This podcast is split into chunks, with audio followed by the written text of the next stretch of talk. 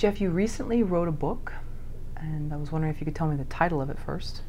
Not effing around. The no bullshit guide for getting your creative dreams off the ground. Okay, I like the title, mm-hmm. but why the title? Why the title? Well, it's straight to the point and it pretty much says what the book is about in one line. So, yeah. So, where were you when you decided to come up with this idea, and and was there something in your life that triggered that in you, where you said, you know what, Jeff, this is no more NFA, which is I know your catchphrase, which is really cool, which anybody who hears it knows, okay, it's a kick in the ass. It means Right. let's get going. Right. But did that happen to you? Did something happen? Well, I I have always mm, generally been NFA in my life without knowing it was called that. Um, I've always been you know pretty motivated and ambitious to do things, uh, mostly creative things and business ideas. Even as a kid, uh, you know, I, I really got into music and you know played in lots of bands and got the four track and did that kind of stuff. Wanted to move to LA and become a rock star. I did move to LA didn't quite become a rock star, but that's okay. Um, but this book happened sort of by accident. I had a free Saturday or Sunday morning one day, and I coffeed up at a local Seattle coffee shop, and I just started writing as I, you know, often do, and I wrote like one of the chapters or something in the book, and when I was done, I was like, you know, this would be a good idea for a book, to just like empowering creatives. And what I realized after I wrote the book was that everything, not everything, but many things in my life were actually leading up to this book. So, for instance, I have been a creative person my whole life a musician, a filmmaker, a writer, photographer, etc. But I've also been into empowering people my whole life. I was a music journalist where I was empowering, you know, other musicians. I've been a teacher and I am a teacher of songwriting at a college up near um, Tacoma, near Seattle. Um, I have I'm a life coach, right? Learn life coach stuff. I practice something called NLP, neuro linguistic repatterning, which is a, a talk therapy or counseling to help people untangle the subconscious blocks that keep them down in various different ways. So after I wrote this book, I kind of thought about it and I was like, you know what? This is the perfect, like, this is actually my mission. It's like being creative and empowering people. But I didn't know that before I wrote the book. Makes any sense? It does. Did you share the idea with anyone Uh, sure. Um, initially? yeah, a, a friend of mine, Steve, we came up with the term NFA probably a couple of years before I wrote the book. But we come up with lots of weird words and terms. Um, and then this one just kind of resurfaced. So it seemed like a good idea for a title. At what moment did you say that you were really going to do this? Because we all like think of these awesome ideas, and then they last maybe like what a, a day, a week, a month, whatever. And that's essentially too what the book is about: is actually doing something, not just talking about it. right. One of my favorite quotes is Between concept and execution, there is a land of shadow. well, that's good. Yeah. That's a good one. uh I forget who said it. There's another one that I love, which is um, When all is said and done, there's generally a lot more said than done. Very, very true. Also, very And, true. and may, maybe different in, in the Seattle area than it is in LA, but yeah, Yeah. LA is known for that. So when did I really gear into this? I think it was it was sort of in that moment or in that time period when I realized that that this was really coming from a deep place within me that both the creative side was coming out and the empowerment and inspirational side and these things came together in the book and you know the book is one thing and you know we're getting that out and whatever people are digging it but I'm also doing lots of workshops. And this for me is actually more powerful because, you know, I already wrote the book and hopefully people read it and that's great. But interacting with groups of people, whether online or, you know, in live situations, really gives me a chance to connect. And, you know, obviously there's a bit more to it than reading a book. Like there's there's humans involved. So yeah. Well, the book the book has a lot of humor in it, and uh, I enjoy the um, the drawings as well. Mm-hmm. And you have one that's fairly um, uh, close to the beginning of the book where there's a guy sitting on his couch watching TV, kind of slumped and depressed with like maybe a beer by him. And, and I find it interesting because that is the acceptable form of recreation. Right. And we've all probably fallen prey to it, and it's easy to go there. Mm-hmm. Why do you think so many people reach for not just the beer or whatever? We don't have to talk about addiction or anything, but Right. the, the, that safe place on the couch. Why is that so commonplace? Because it's easy. right? I mean, it's easy to lay there and watch TV and click around and drink a beer or eat your ice cream or whatever you're into. It takes energy to do things, to do anything. you know, whether you're going to write your book or make your film or write a new song or, eh, or you know any of the, any of those creative things take energy. But here's here's the difference. At the end of the day, when when you're done watching your TV show, okay, fine. Maybe it was good, maybe it sucked, but that's the end of it. When you create something, that energy comes back to you. It doesn't come back to you with a TV show generally.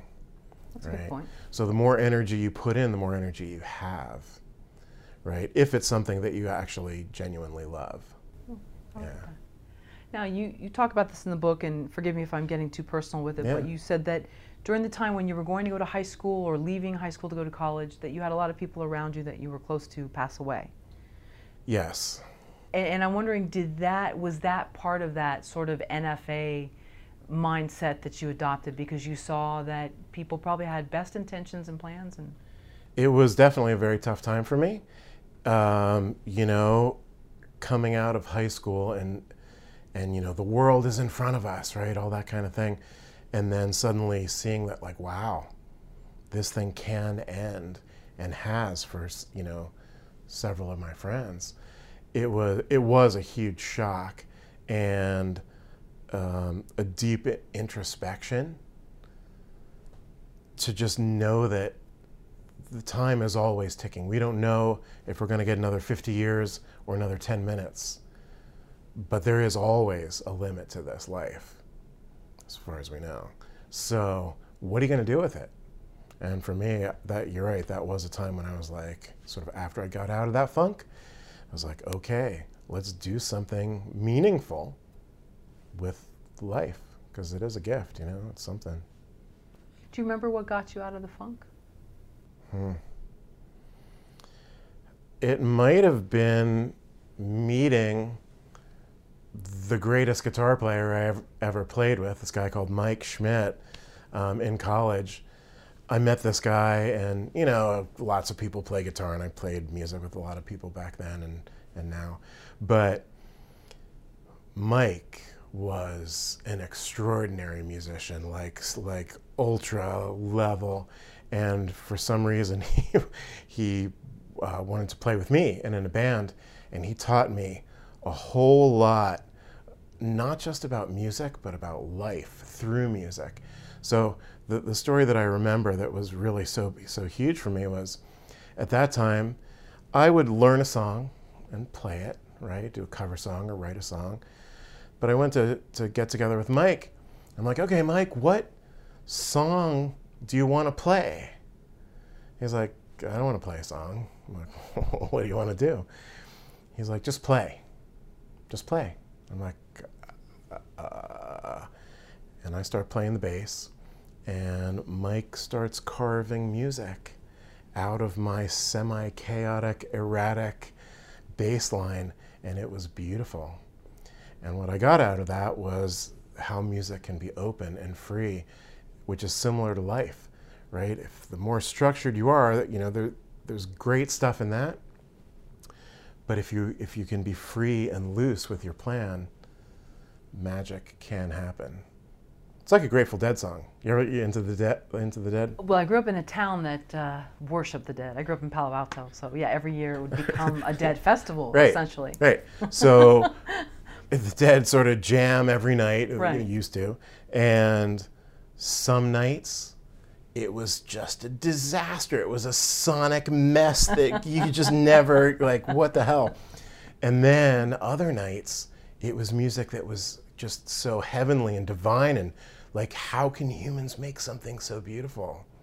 Right. Right? But they have to step into that chaos and they have to step into that possibility and just see how it goes. So that's kind of what I got from from Mike back then. Jeff, you also have an NFA YouTube channel where you have uh, interviews with, um, I think, local artists in the Seattle or Greater Washington. Artists, Washington. writers, yep. mhm, Okay. Yep. Um, I found a lot of them interesting. I watched uh, several of them, and maybe I'll have a few questions from there. But I'm wondering for the ones that you've done, is there something someone said in one of those that you were just like, wow? I mean, because doing this, it's a two-way street, you know, and I'm sure, sure. you've probably felt the same. Sure. Um, was there something where you just got like struck, where like, whoa, that was just what I needed to hear in this moment, or Yeah, a bunch of times that ha- happened in those videos. One that comes to mind when you when you speak about it now, and I forget who actually said this, but we were talking about the comfort zone, right? And the comfort zone is this huge thing, and people, including myself, are so freaked out by the comfort zone. We love the comfort zone. We love to be comfortable, right? And this person said, you know what? Here's what happens: you step outside of the comfort zone, and you stay there for a minute and the comfort zone expands to you, oh, right? So it's scary for a minute until you practice, until you do or be whatever this is outside of your comfort zone, and then you get bigger, right? And then you take another step, and then you get bigger. You take another step, and you get bigger. And I thought that was, uh, I mean, it's pretty simple, but so much of life is so simple. You just have to remember it or frame it in a way that works for you.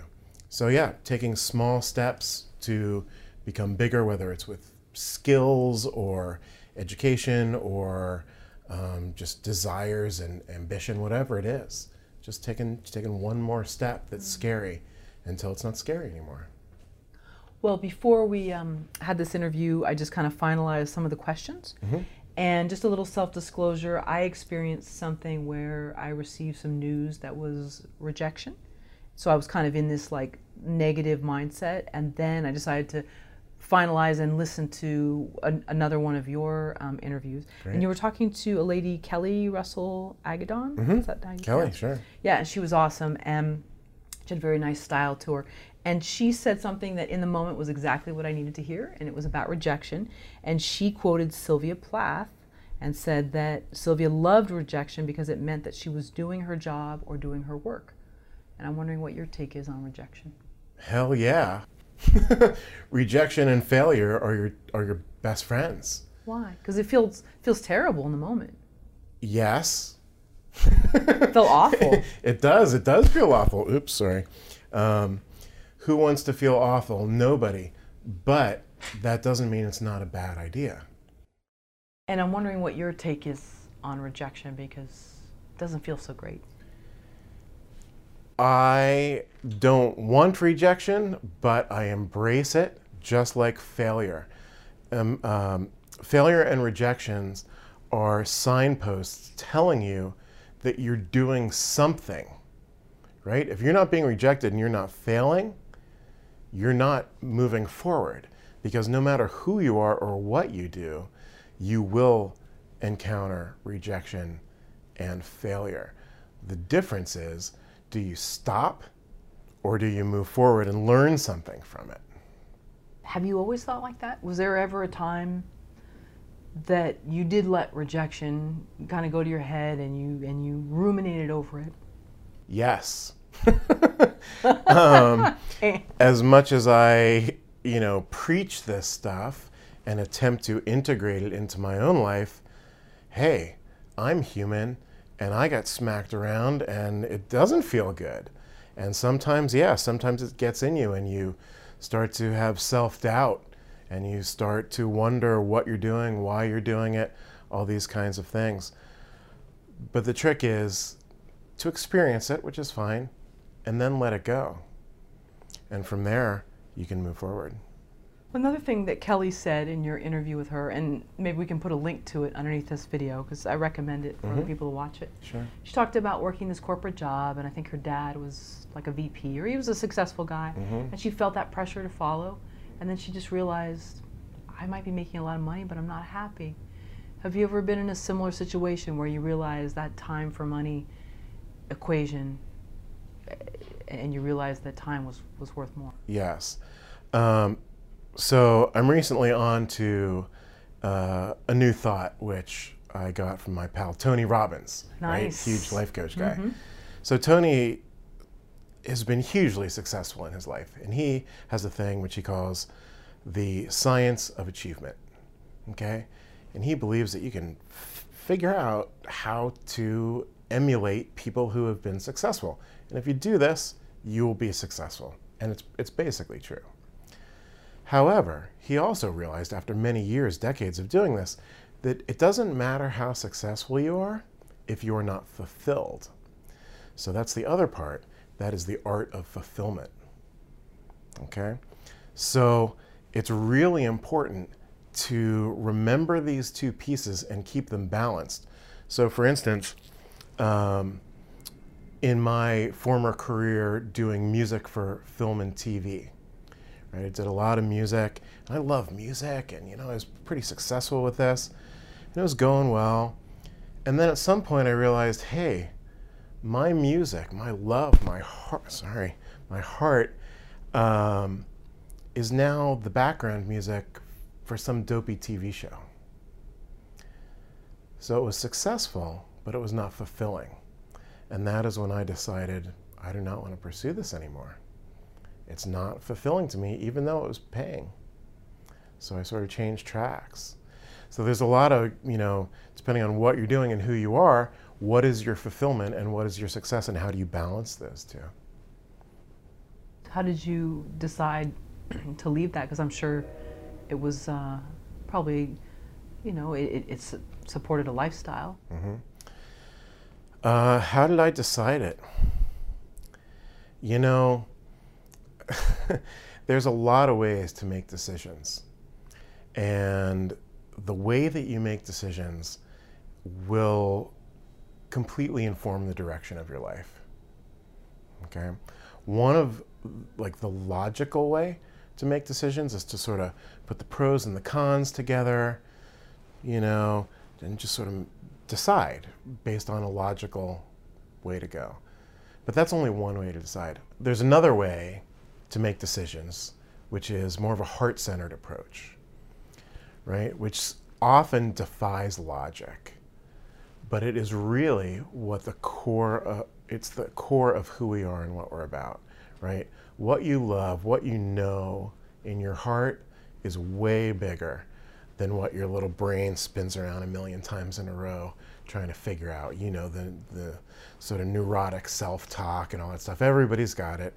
And it doesn't really do you much good. Most of the time, it's just a big spin in a circle. If you can make a decision based on what your heart knows is true, you will align yourself with a higher purpose and you will make whatever decision you need to make. And I suspect in many ways it will turn out for the better. I know Steve Jobs, I believe, was quoted as saying he felt that getting fired from Apple before he formed Next was one of the greatest things that could happen to him at that time, but he didn't realize it then. Nobody realizes it. it hurts. Uh-huh. You get rejected, you fail, you get fired, you end up on the curb, whatever the deal is. Nobody likes that stuff. It hurts. But the trick is, and Steve Jobs clearly understood this, and, and many people do, if you can learn from your failure and learn from your rejection, you will step it up. That's all it is. It's your best teacher. So you left LA and you're back in Washington. What was the impetus for that? moving to Washington, Mm-hmm. I just needed a new new scene, you know. Um, needed some more green. I kind of like the rain. I, I mean, I do like the rain. yeah. I could see it. It's Yeah. beautiful up. Rain It's down on me. beautiful. Yeah, there you go, and you're a take Who fan, yeah. That's right. That's right. But at what point? Because everybody talks about going somewhere else, but I, a lot of people don't do it. Mm-hmm. What was it where you just said it's time? NFA. I, I want to change Mm-hmm. course in my life. Well, one of the pieces was I was young. I was probably 24 or 5. okay. So when we're younger, we have more flexibility I think, in our choices and in our lifestyles and things like that. So one of the things that I try to um, you know get across to my college students, I teach songwriting and recording to college students, which Oh, like, cool. that's a job. Are you kidding me? I love it. Um, but I try to get them to understand the power and flexibility of their youth because they don't really know it because they haven't been 15 years older yet, right? They haven't been in the workforce and running around. They're just getting out of school or in school. Um, so that was a piece of it, being young and not, you know, I knew where sort of where I wanted to go with my life, but it just seemed like a seemed like a cool place. yeah. Another thing that I, I say a lot in these interviews, but I'm going to say it again, is that when you're 20, 24, people give you pats on the back and they give you add a girl, add a boy, you can do it. When you're 40, they don't do that. And sometimes I think it's because there's part of them that wants to do it and they can't. And, and that's all a very real thing in the adult world. You have certain roles and obligations. And so then you don't get as many atta girls That's true. Maybe you can't drop everything and move to a different city, mm-hmm. but you always can do something. And that is the key, right? A huge difference and you know, you got to pay the rent and whatever the deal is. Okay, I get that, you know, of course. But if you if you want to be a screenwriter, spend a half an hour a day or 2 hours on a Saturday or whatever it is, a little bit of time. And you you absolutely can do that. It's just about prioritizing, right? Are you watching TV or are you writing on your screenplay? right? I mean, let's get real. Going back to the image in, Yeah. in the beginning of your book. Yeah. Are you going to the bar or are you practicing guitar? Right? I mean, there's a million ways to go. There's a million things that you probably don't need in your life. Do you have to play video games for two hours a day? Mm, probably not. you know, you can do something productive with that if you choose. Right? What about that being the lonelier way? Because going to the bar, there's also 20 other people that can be part of what, and this isn't my quote, the Ain't It Awful Club. Uh-huh. It's from Peter McWilliams. He wrote a book, and and and he said there's one in every workplace, there's one in every bar, and and it's great. You can commiserate, you can talk. We know politics is a hot button right now, but you go back home and you write that screenplay. It's pretty much just you. It's lonely. it is lonely. Life is lonely, right? But it's yours to choose. So if you wanna if you want to be in that club, go ahead. But don't bitch to me about it, right? Or yourself, because we all have power. Right? And perhaps it is lonely writing by yourself, but guess what? There's a million writing clubs out there, or writing uh, meetups and things like that. So join one of those. That's true. And suddenly you're all writing by yourself, but at least you're at the same table. Right. I mean, I've done that a million times. Is that why you write in coffee shops? Or maybe you don't, I'm just assuming that. I do sometimes, um, sometimes not. Yeah, I mean, that's that's why half the people go to coffee shop in Seattle. You will see 40 people in a room. Four or five of them are talking to each other, and everybody else is on the computer doing something. Why do they do that? Because they want to be together, even though they're separate. And I mean, I'm not saying it's the greatest thing in the world. If you're together, you, know, you kind of want to be together, but it's it's something. So I'm a big fan of medium.com. There was an article recently by Scott Myers, and it's entitled Writing and the Creative Life Why Creativity Thrives in the Dark. do you think that uh, people do their best work in the dark? I do. um, you know, I'm not sure what your metaphor is for the dark there, if it's literal or what, but I think in Seattle, which is, you know, I'm familiar with, it does rain a lot. It does get dark, you know, in the wintertime and in the fall. And it creates an environment where you can't go out and run on the beach. And you can't, you know, I mean, people do, you know, walk around in the rain all the time out there, and that's cool too. But I think it does foster an environment that says, yeah, what can we do inside? And there's a lot of writers, there's a lot of writing, there's a lot of music, there's a lot of art because that's what you do when it's dark. And that's okay. You're not afraid of the dark. It's kind of magical. It's beautiful. Do, do you find energy from from the dark? I mean, some Uh, people I think are afraid of it, and others. Absolutely. The the you know the dark. Um, I'm going to quote the Tao Te, Ching, Tao Te Ching. Um, darkness within darkness is the seed of the flower. Oh wow.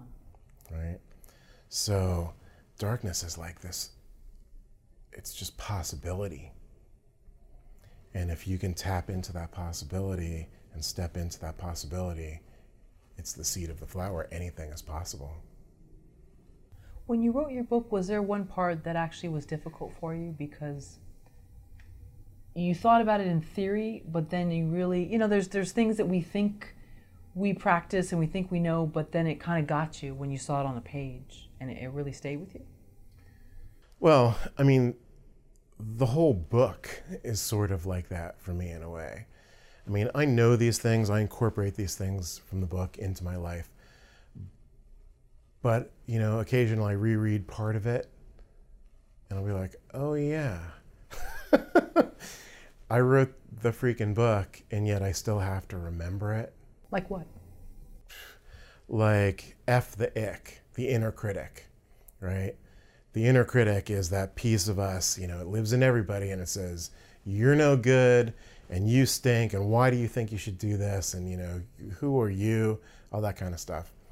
If you let the inner critic speak and it gets hold of your heart, it will take you down. It will destroy your creativity, it will destroy your energy, all that kind of stuff. And I sometimes get that, and I have to remember that's just, you know, that's just a part, a piece, a voice in my head, and it can be controlled. It can be turned down. And in the book, I've got a couple exercises and things for that. So yeah, it's a huge one. Regarding screenwriting, wondering if you can talk about the power of intention and how a writer needs to check their own intention either during the writing of it, before the writing of it, afterward. Sure. So, we're all a bunch of humans running around, right? And on some level, we are all pretty much the same, right? Biologically, whatever. However, what really separates us is our experiences and our perspectives because everyone, although similar, you know, American culture is similar, let's say, or growing up in a city or growing up in the suburbs or, you know, these kinds of things. What you've experienced through your life and what you're interested in and what you're educated in and things like that, that is what really gives you your voice. Right? So if you can tap in to what matters to you and understand why it matters to you, then you can write with power, not only from your head and your imagination, but from your heart. If what you're writing doesn't matter to you, it's going to be flat. It's never really going to emote. But if you can tap in and understand what your gifts are, what your perspective is, what you believe, then you can create characters and stories based around that, fictionalize it, you know, embellish it or whatever, however you do it, dramatize it, and then create within a narrative structure, you know, as a screenplay. And that is where great screenplays come from. Would someone really, though, write and spend time on something that didn't matter to them? Yes. it happens, okay. I, I think I think people do. Um, I think I think people chase trends. You know, oh, I don't know, romantic comedies are big this year. Let's write romantic comedies. Okay. Like, is that really coming from what you're passionate about? Maybe, but maybe not.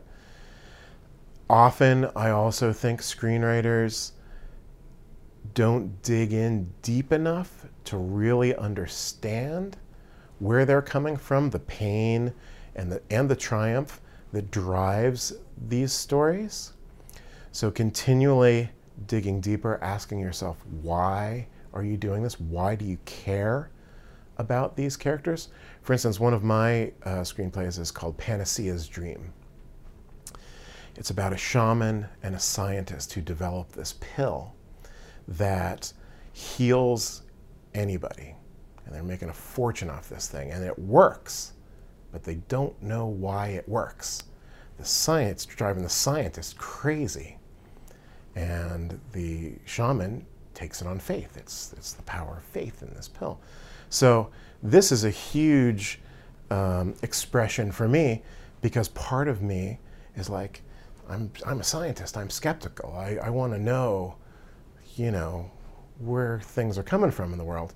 And the other part believes that this is a magical world where the metaphysics and the mysteries are everywhere, right? Both of these are within me. And then both of them are in my screenplay, right? So by digging into these kinds of questions, these kinds of truths, these kinds of subjects, a screenwriter can get a lot deeper into what they believe and then express it. Well, why do you think that they haven't dug deep? Are they just not that self aware? I don't know. I mean, uh, there's all kinds of screenwriters. Some are going to be completely self aware, some are going to be completely clueless. you know, just like people. Sure. you know? But I guess I'm just suggesting that as you're considering what to write, these kinds of questions can really inform and activate and engage your stories and your characters. If they matter to you, they will matter to somebody else. And if they don't, not, they just won't. Would you advise that a writer heal themselves through writing a screenplay? Not journal writing or personal essays, but a screenplay?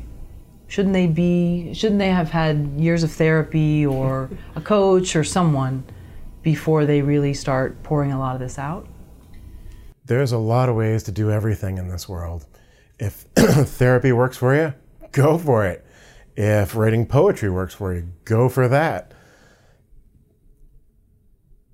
However, you can tap into your truth and express it will heal it.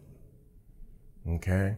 So, just by exploring and asking these questions and then putting it out, whether it's through a photograph if you're a photographer or you know, you know, dialogue or scenes or whatever in a screenplay, just expressing it helps get it out of your system, helps helps you understand yourself.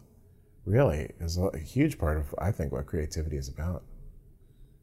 From the writers that you've worked with, have you seen a writer where you can just tell that what they've written is I mean, it's not just deeply personal, it's basically life changing that they've written it and maybe they're not ready to share it yet, maybe they are, but you've you've seen a, like they were almost shaking in mm-hmm. terms of being around it without too much information about the person, but how it changed them maybe. Yeah, um, people are always whether they know it or not trying to work out their shit, right?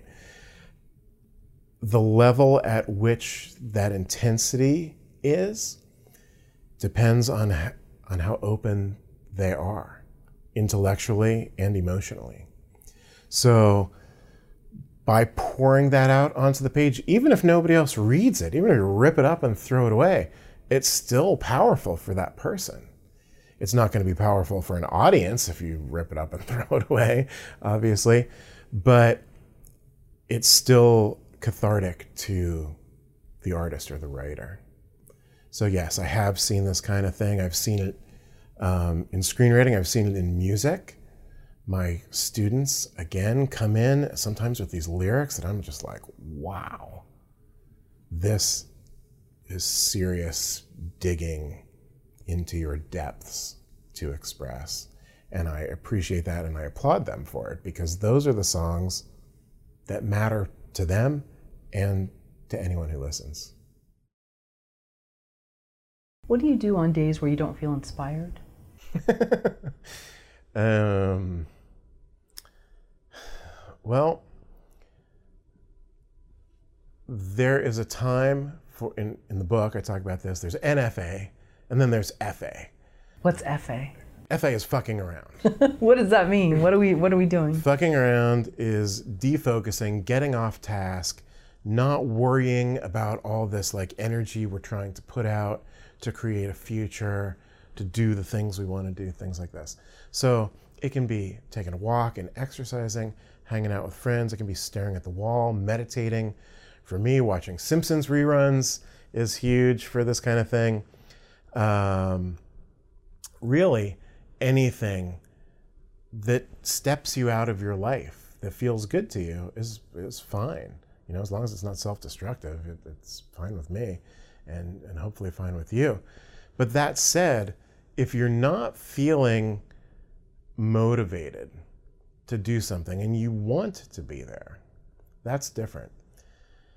And one way to approach this, we, we sometimes think that inspiration creates or leads to action.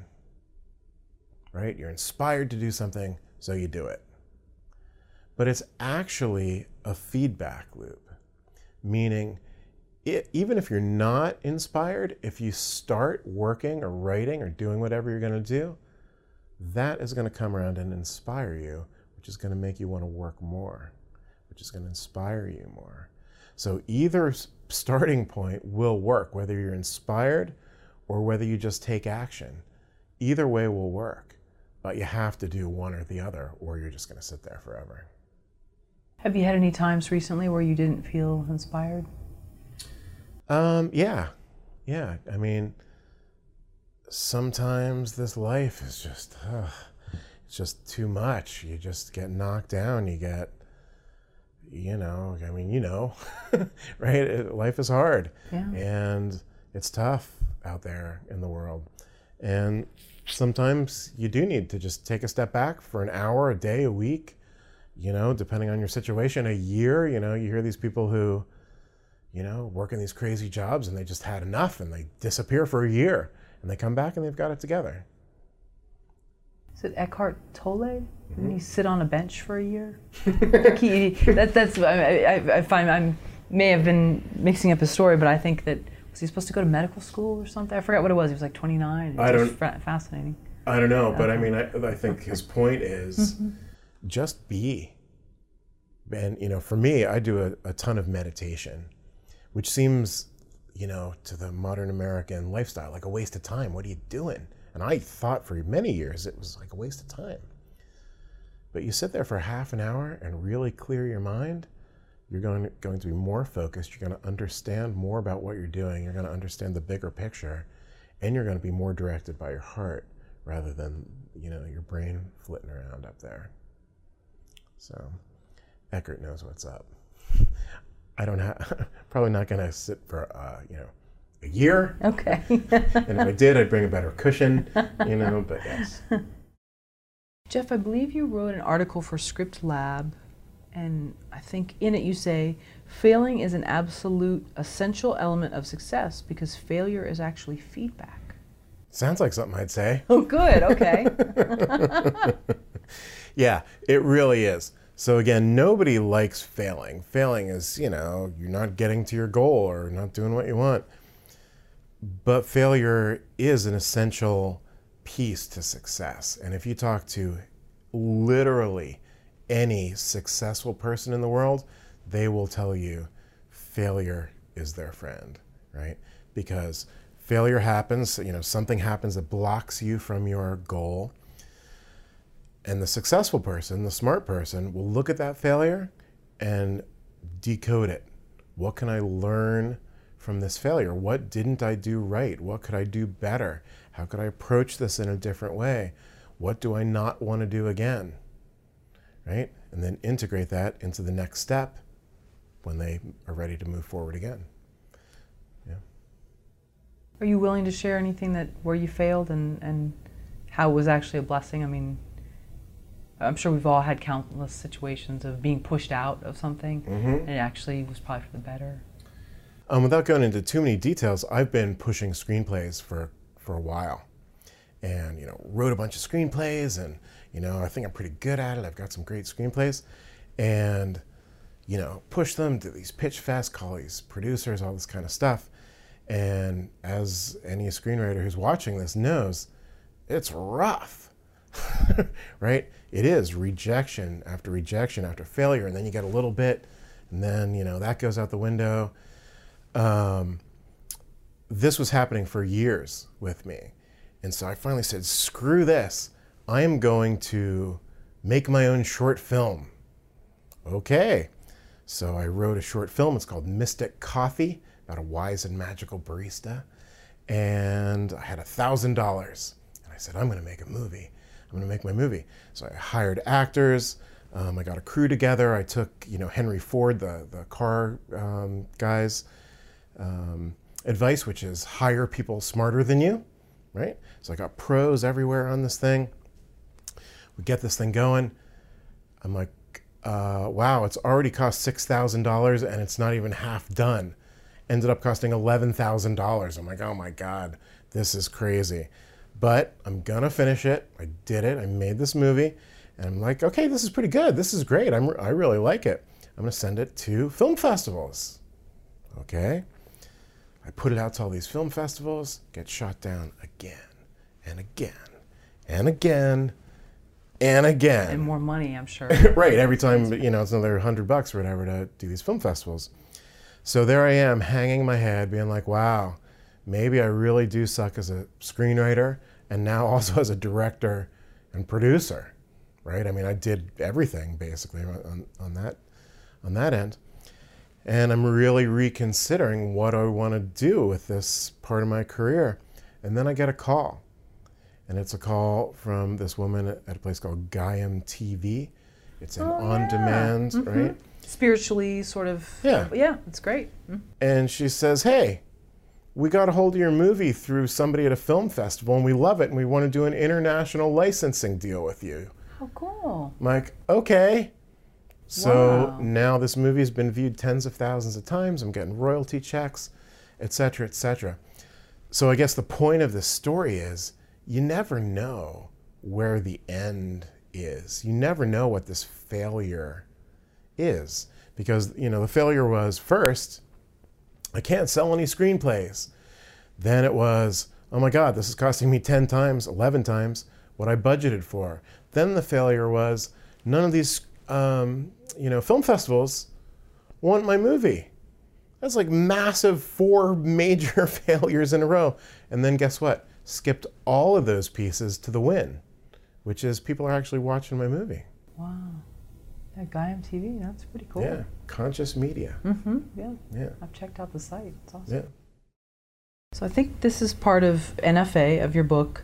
So forget being right, forget about achieving. Shouldn't we shouldn't we have an end goal for creativity? Uh, well, should is a tough word, you know. Um, we're shooting all over sh- ourselves. Yes, we're shooting all over ourselves. Thank you. Um, creativity, just like pretty much everything else in life, is whatever you want it to be. You can you can have huge goals of the Hollywood blockbuster, and that's great. That's a big goal. Very few people every year, you know, out of everybody in the world hit those hit those kinds of goals. But your goal can also be just being creative. So I just saw this movie called Paterson a couple months ago. It's about a bus driver in Paterson, New Jersey, named Paterson, who is also a poet.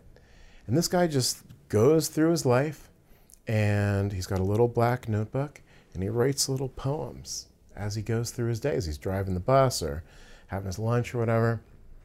And it was so beautiful to watch this movie because it reminded me that the world is beautiful and lyrical and magical if you point your brain in that direction. So I copied my, my buddy Paterson and got me a little black notebook. And now I'm running around with this black notebook and I'm writing a little poem every day. And I'll tell you what, it changes your mind. It makes you see and perceive the world differently. Right? It makes it makes your life into a poem. And that's fucking cool. Yeah. I'm thinking of Charles Bukowski and how his daily life fueled a lot of what he wrote because he was very frustrated right. working at the post office and some of his relationships, I guess, were a little tumultuous. um, but do you think that's enough for a lot of people? Because then once he did get this benefactor, or there was somebody that ended up hiring, you know, said, I'm going to give you $100 a month or I, I don't want you to work there anymore. I want you to write and I'm going to pay for that new lifestyle. Do you think, um, do you think that was enough? And do you think that'd be enough for most people? I have no idea what's enough for most people. Um, but what I do know is that, you know, we create our own realities. And if you must have success on this massive level, you're kind of asking for trouble because that's what I did, right? I wanted to be, you know, a multi-million uh, selling rock star, and I worked really hard for a long time at that, and I never got there, and that always created a huge amount of friction within my heart, within my soul, within my anxiety, and all that kind of stuff. But you don't have to do that. That's just a choice. If your choice is to be creative because you love to be creative, just be creative. So I've got this new thing going. I talk about it on one of my blogs. Called The Pure Joy.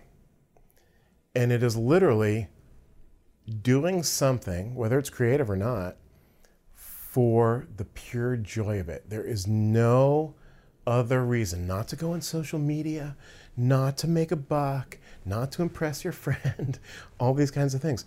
Just to do whatever this is for the pure joy. And if you can genuinely do that, believe me, it's enough. So, was music enough in that sense, or did you realize there were other things that actually brought more joy because you didn't have attachments to the outcome? I am fortunate enough that I love a lot of things. And I love music, listening to it and playing it, writing it, recording it, all that kind of stuff. I love teaching it, of talking about it, you know, whatever, all these things. Um, but also poetry. I'll sit around and, you know, write poetry or talk about the beauty of poetry or movies or screenwriting, all these different things. So, you know, for me, they just bring different elements of that creative puzzle together. For, and for me, like I said, with this, pat, this whole um, notebook and Paterson stuff, I'm on this trip now where I'm just writing a poem a day, every single day, just because I love doing it, because it makes me look at the world in a magical, poetic way. And that's what I want. I want to live in that world.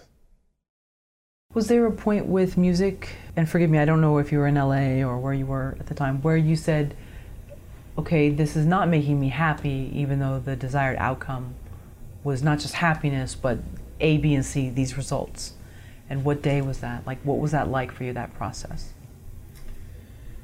I have had worked years and years, you know, so much time working on the band. Then it turned into a, like a solo project, a lot of, you know, recording. I, in about 2007, made an album which was electronic versions of U2 songs with female singers. Pretty cool. I love U2. Um, I love female singers. It's all this electronic stuff, which is my one of my styles. I got this thing together and I worked it hard and I got three international record deals. Wow. Big deal. This is something that I had been working on like basically my entire adult life. Great. Signed these deals, North America, Europe, you know, this whole deal. And then guess what? It was 2008. And we remember what happened then, right? The entire freaking world collapsed. Needless to say, and I speak about this in the book a little bit. You do. Um, it was a complete disaster, a heart breaking experience that tore tore my dreams to shreds. Like all three of these deals went bust. Okay, after you know getting them after after all that time. So I took some time after the aftermath of this thing and I really thought about it and felt into it. And what I realized was, hey, although I didn't get the desired result, which is you know sell a lot of these things and get the music out there, etc. Um, I knew that these were some of the best recordings I'd ever done.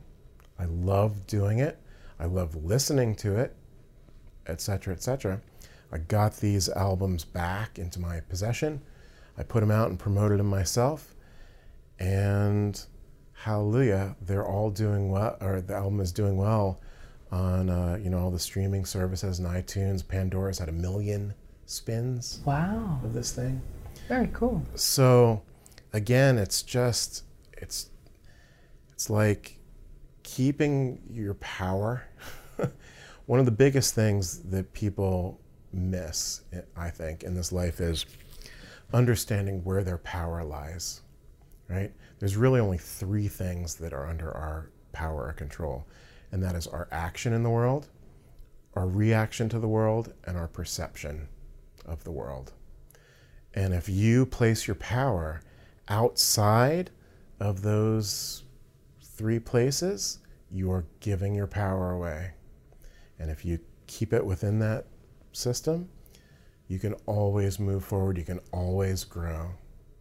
So it's a huge piece that I keep in mind as I move forward in my life.